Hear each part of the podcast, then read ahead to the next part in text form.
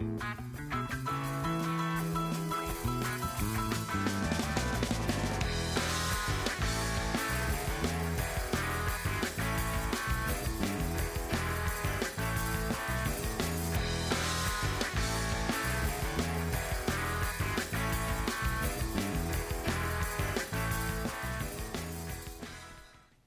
Welcome to Colorado Inside Out. I'm your host, Dominic Dezzutti. Thank you very much for joining us.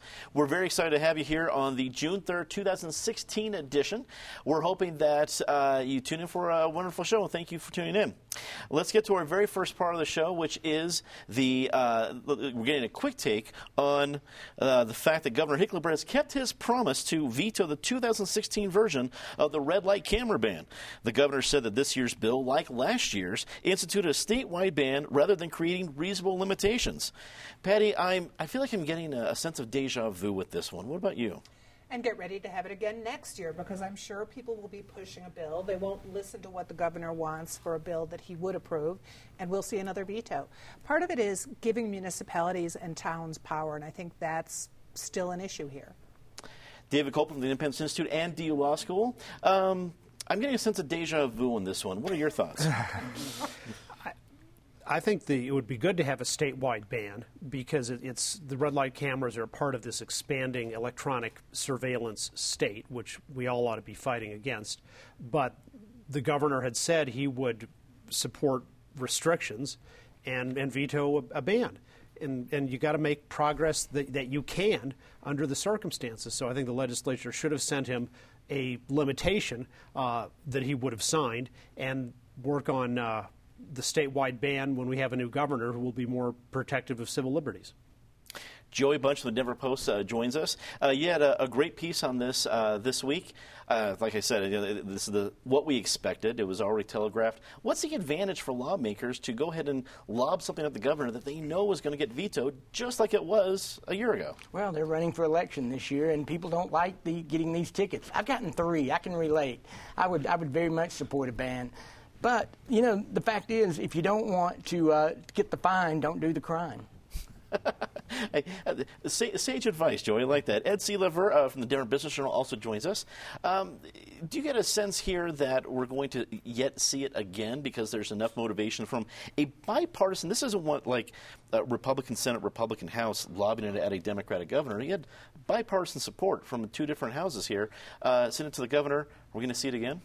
I would bet we will. In fact, uh, if you watch the legislature year after year, we see all dead bills come back again. It's really like a zombie horror film, uh, the way that people don't realize that, you know, things died before, they're probably going to die again if you don't make any substantial changes to it. And I think if that comes back, we'll see Governor Hickenlooper probably veto this again. It's, uh, Joey makes a good point. You know, I think the people who wrote this bill probably gave some consideration to let's tune it down a little bit and maybe we could pass it, and then thought, what's going to score me more points with the voters this year? Went with this one they knew would be vetoed and still will be able to put that on their campaign material.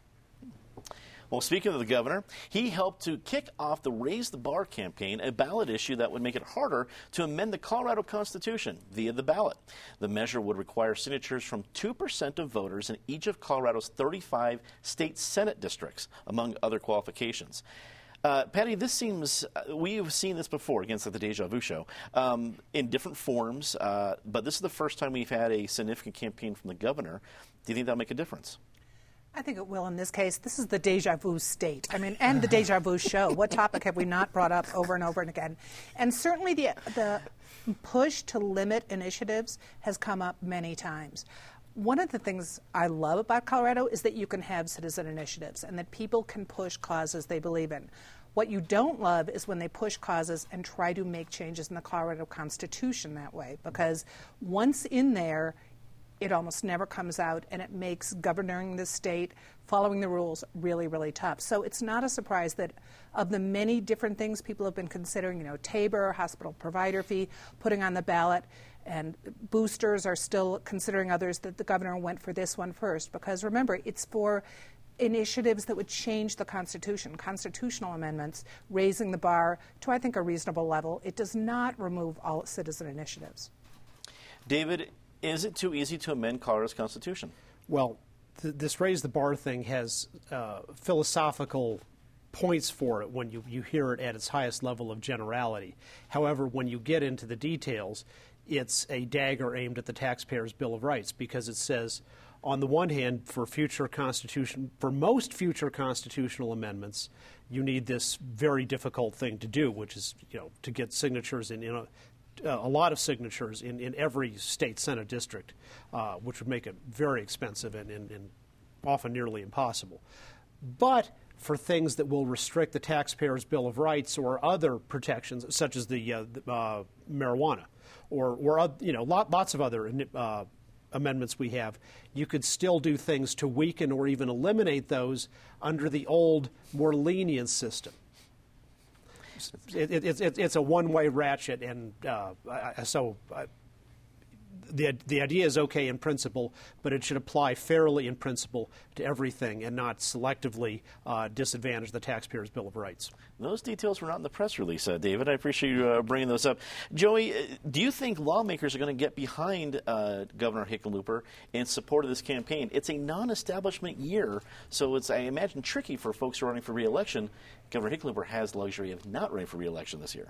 Well, I don't know. I think it's going to be partisan. I don't think a lot of Republicans are going to jump on board with this. I mean, this came out of the Building a Better Colorado. This is the first thing we've seen out of Building a Better Colorado, and is really restricting voters' access to the ballot the best way to build a better Colorado? I mean, it's the right problem and the wrong solution. The problem is special interest. People with deep pockets can get what they want on the ballot because they can go out and hire petition gatherers. But anybody who thinks it's easy to get on the ballot has never gone out and collected 98,400 and something ballots. And actually, you have to have way more than that because, as Jon Keyser can tell you, you, you need some cushion. So the, you know, and the ironic thing is, is if this had to uh, you know, live by its own rules. There's no way it could ever get on the ballot.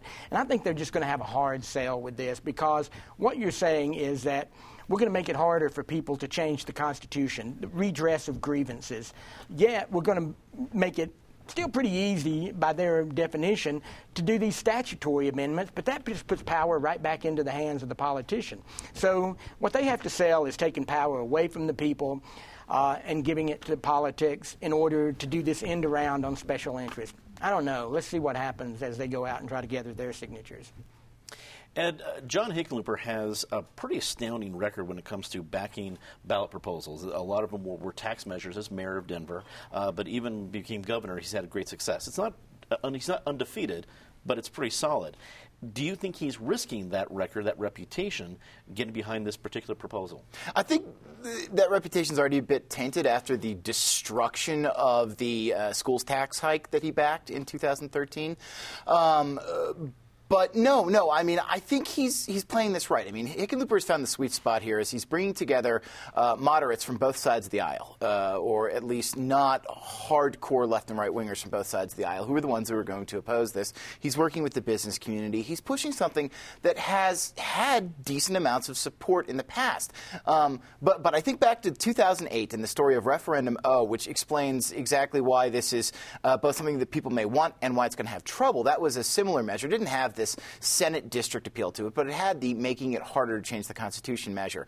And it went down by five points, even though a lot of people said people are getting really sick of these really long ballot, you know, ballots with, with tons of issues on them, and they're willing to vote for something that will cut that down. And one of the reasons people say that it failed is it was the last of 14 measures on that ballot. Well, guess what? We're going to have about a dozen again this year. And it's really going to be the test of, you know, if people really do vote no, no, no, no, no when they get down to the bottom of these ballots, um, it, that seems to me to be a call for people would be willing to support something that would shorten the ballots. But at the same point, uh, if this again ends up, you know, 10th, 11th on the ballot, ballots, it, we may find ourselves in another situation where people say, I hate all these ballots uh, measures, but uh, I'm not going to do anything to change it.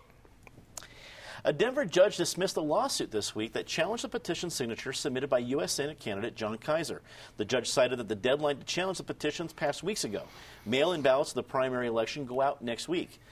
David, uh, a few weeks back, when the whole signature thing started with the Senate, U.S. Senate Republican candidates, you had said that uh, once the judgments came in that they were going to be back on the ballot, that it wouldn't dog them. Do you still feel that way in the case of Jon Keyser?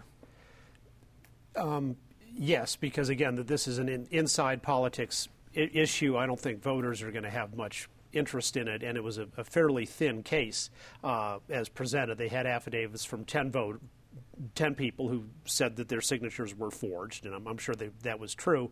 But that, that's not really enough to, to throw a guy off the ballot. And as the judge said, certainly not at this late date. But what, what's the most important thing about this is the anti Keyser people hired Mark Grueskin, who's an excellent lawyer, uh, but not cheap, uh, for something they knew had, had to know had almost no chance of success.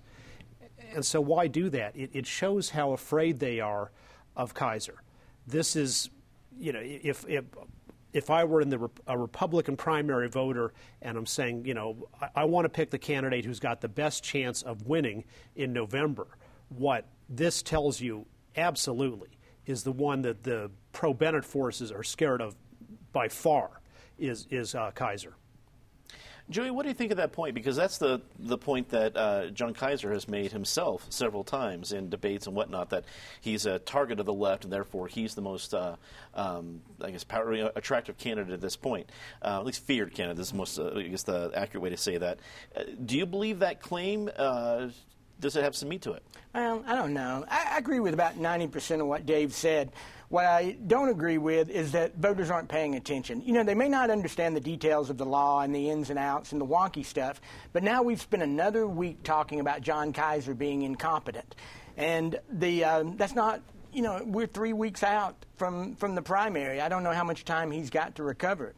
As far as him being the guy that Bennet's the most afraid of, the only people I hear saying that is Jon Keyser. I think that the people, there's, um, you know, it's a mixed field. I think the candidate that, if he can survive the primary, and I'm not sure that he can, that would be Jack Graham because he would attract more of those moderate voters than uh, than Keyser, Darryl Glenn, Ryan Frazier, Robert Blaha, any of those would. So, in a general election, my money would be on Jack Graham. In the primary, it's on Darryl Glenn. I, I, get that point, especially Jack Graham being the you know the most moderate candidate in this kind of a season. Uh, the script that they've that they've the, the, Bennet campaign used against Ken Buck, that Mark Udall used against Cory Gardner unsuccessfully, really couldn't be the same situation. I get what you're saying there, uh, Ed. Um, Mail-in ballots go out next week, so we're only a couple days away from some Republican voters being able to uh, make their voice heard immediately.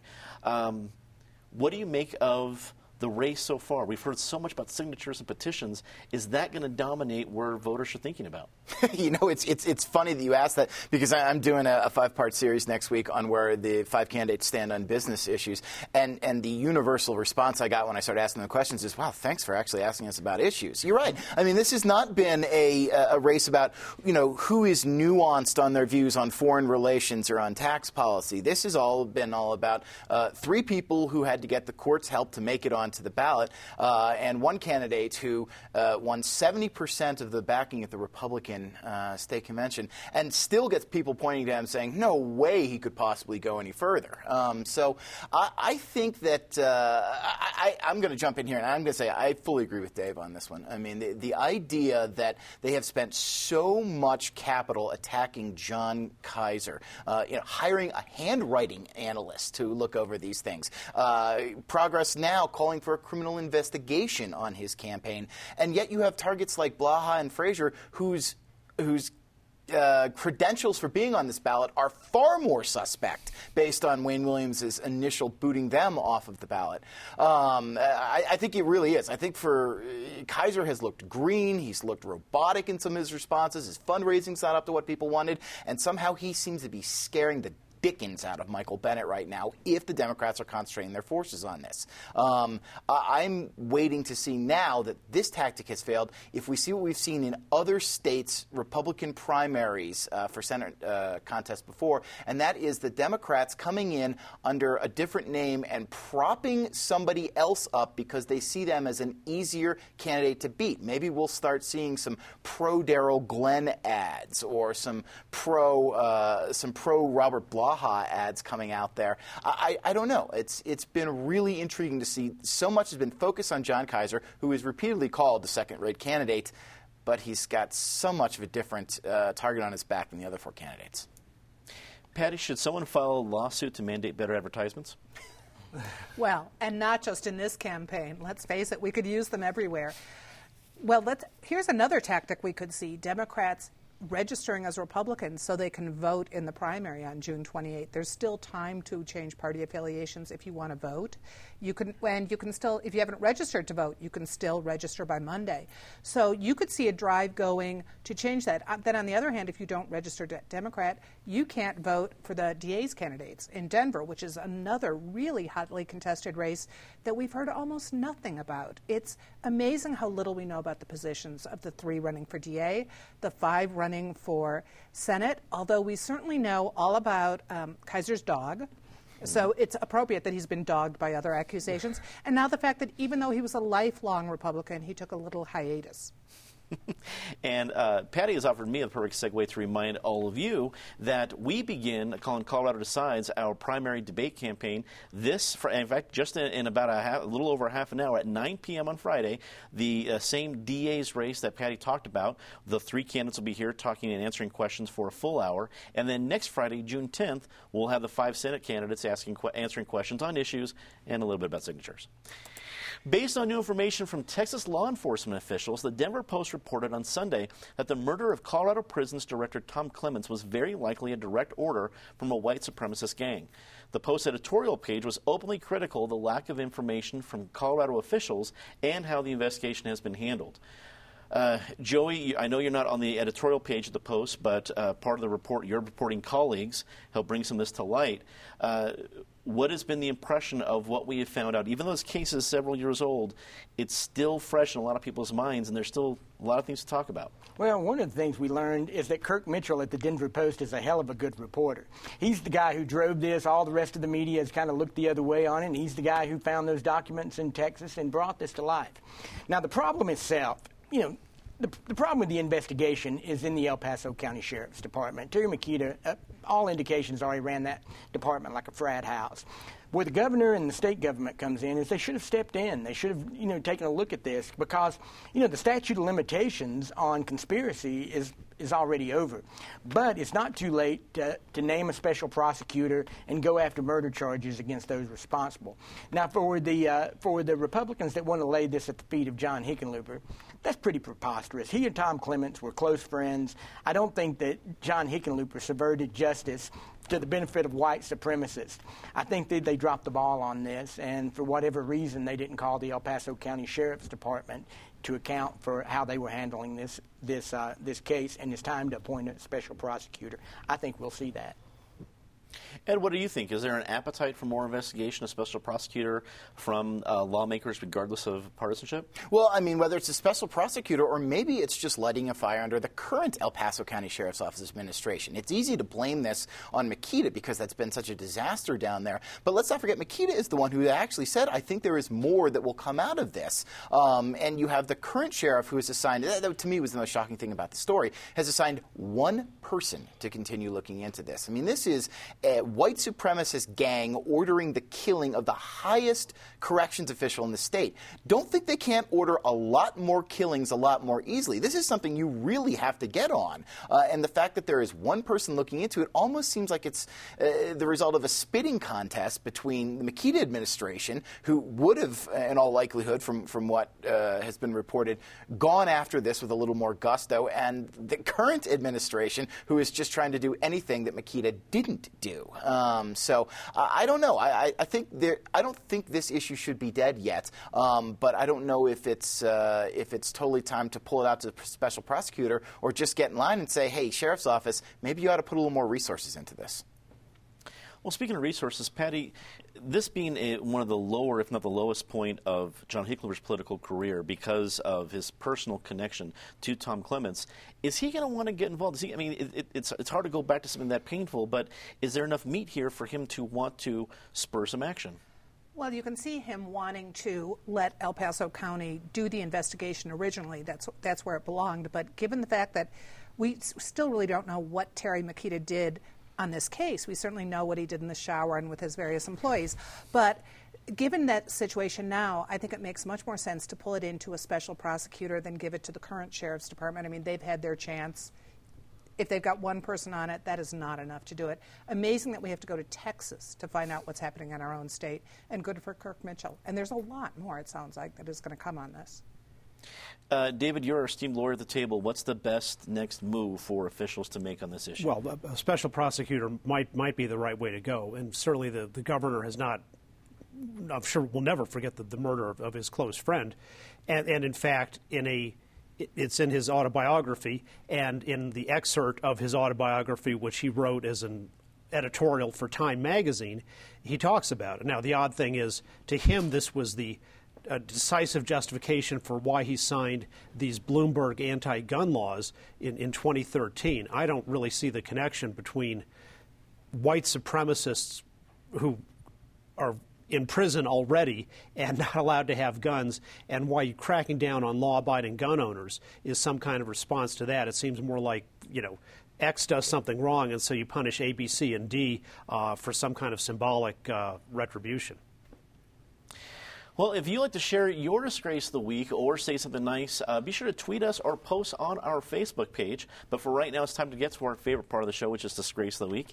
Patty, as always, start us off. Well, a disgrace we've talked about before and we'll continue talking about, but now we find out that Rocky Allen, the surgical tech, has also is HIV positive, which means everyone who came in contact with him, the people who already know they've got problems, are going to be living with this who knows for how, how much of their life, and it shows how much you need screening of these employees. Do you think that's going to become a bigger issue for Swedish now that it's it's beyond hepatitis, it's HIV? It's, I mean, there's almost maybe a thousand people that still haven't been tested for everything. Is it going to be a bigger issue? Well, it's not going to get smaller. No, unfortunately, it will get bigger. Mm-hmm. David, the disgrace of the week that you'd like to mention? Uh, Donald Trump's attack on the American-born judge in his the fraud case over the so-called Trump University. Uh, it, it, in a way, it's, it's a preemptive attack because he, kn- he knows that actually, the, based on the facts, I think, there's a very good chance he's going to lose that case. So for his, his Trumpkin followers, he's trying to delegitimize the verdict. What's this going to be guy going to be like as, if he's president? You know, he'll get court orders and he will just blow them off. We're going to have a, a, very serious constitutional crisis. We'll also have a constitutional crisis with if Hillary uh, becomes president, but th- th- we, are now having some details about the one that will happen uh, if this completely unsuitable guy uh, is given power. I keep waiting if there's going to be that moment of like, well, this is too much, and I'm not sure if that moment's ever going to come. Yeah. It was a very interesting uh, issue this week. Joey. Colorado Women's Lobby. The, and this is really about scorecards in general, but they came out one with one this week that was clearly pandering toward the November election. Of course, it's been this way all year to try to paint Republicans in the most negative light on women's issues as possible. But they put out a scorecard this week in which every Democrat in the state house scored 100, except one who uh, scored in the 90s. And then the, the Republicans universally got bad, bad scores. And it was because of the bills they chose to look at, very liberal bills. And the headline that comes out of that is, you know, Republicans have a war on women. But you look at some of the people who got low scores. Clarice Navarro, Clarice Navarro, Representative Clarice Navarro from Pueblo scored a 15. And anybody that wants to say that she's weak on women's issues or she's subservient to, to men or that she's a part of some war on women, they don't know Clarice Navarro. So, you know, these things come out, and I think it's time for the press to start ignoring them. Ed. Speaking of ignoring, I'm going to give my disgrace of the week to the parents of Yamato Tanooka. Now, he's the seven year old boy in Japan who was punished for being a bad kid by his parents by told, being told to get out of the car as they drove away and left him at the mouth of a forest. The good news is that after he was lost for six days, he did come back to his family. The bad news is he's got to continue to be raised by this family at this point. These are the uh, nominees for Worst Parents of the Year. Yeah, Joe Dirt's funny as a movie, not as actual reality in Japan. That's a very good point. Our viewer submitted uh, for Say Something Nice this week is from Kendra in Wheat Ridge, who wanted to give a shout out to uh, the uh, veteran who was uh, hurt, uh, injured in combat, the very first one to climb Everest. Just did that uh, over Memorial Day weekend. Patty, you're Say Something Nice. Just drove through it on my way here today the annual People's Fair, which is just a celebration of all that's wacky and wonderful about life here in Colorado, going on over 40 years in the Civic Center this weekend. Wacky and wonderful is probably the very best way to describe that. Very well put. David. Ian Silverii, the uh, former chief of staff to uh, House Speaker Dickie Lee Hullinghorst, has been, was, I think, respected widely at, at the Capitol, uh, has become the new head of Progress now, and I am cautiously optimistic he may be able to improve the organization and make it adopt a more uh, grown up tone. Joey. I second Dave's point, but I will say Max Potter. I just finished reading his book about Governor Hickenlooper, and everybody should buy it. I went into this thing kind of cynical that, ah, come on, I co- I've covered Hickenlooper. I've known him for 14 years. What can you tell me? He told me a lot I didn't know. Hickenlooper took his mom to see a porn movie. It's a great book and so well written. I laughed, I cried, it became a part of me. Everybody go buy uh, The Opposite of Woe. It's a very good book. Ed. As long as we're talking about writers, I'm actually going to give mine to Leanne Colacioppo, uh, the new editor of the Denver Post, the first female editor in the paper's history. It is a tough time to be in this business, but I know she has a lot of respect from all those who know us, all of us who know her in the journalism world, and hoping that uh, that uh, that ownership situation can be a little stabilized there. You're here. That is all the time we have tonight. Thanks for tuning in. I want to remind everybody, if you just uh, just tuned in before we mentioned it earlier in the show, that Colorado Decides kicks off the primary season tonight with our debate featuring the candidates for the Denver District Attorney Democratic primary. That's at 9 o'clock. And next Friday at 9 o'clock, we'll have the five U.S. Senate candidates for the Republican primary. Uh, both were great debates, I think very informative, especially major uh, races that we've been talking about on this table. We finally get to see the candidates do the talking, which is uh, a little bit refreshing and not always just about uh, the signatures, although we bring it up once or twice. Uh, as always, be sure to check out our podcast on iTunes. And for our CIO postgame segment, which is just exclusively online, we put that on Twitter and our Facebook page. That is everything that we have here tonight. For everyone here at Channel 12, I'm Dominic Dezzutti. Thanks for watching. Good night.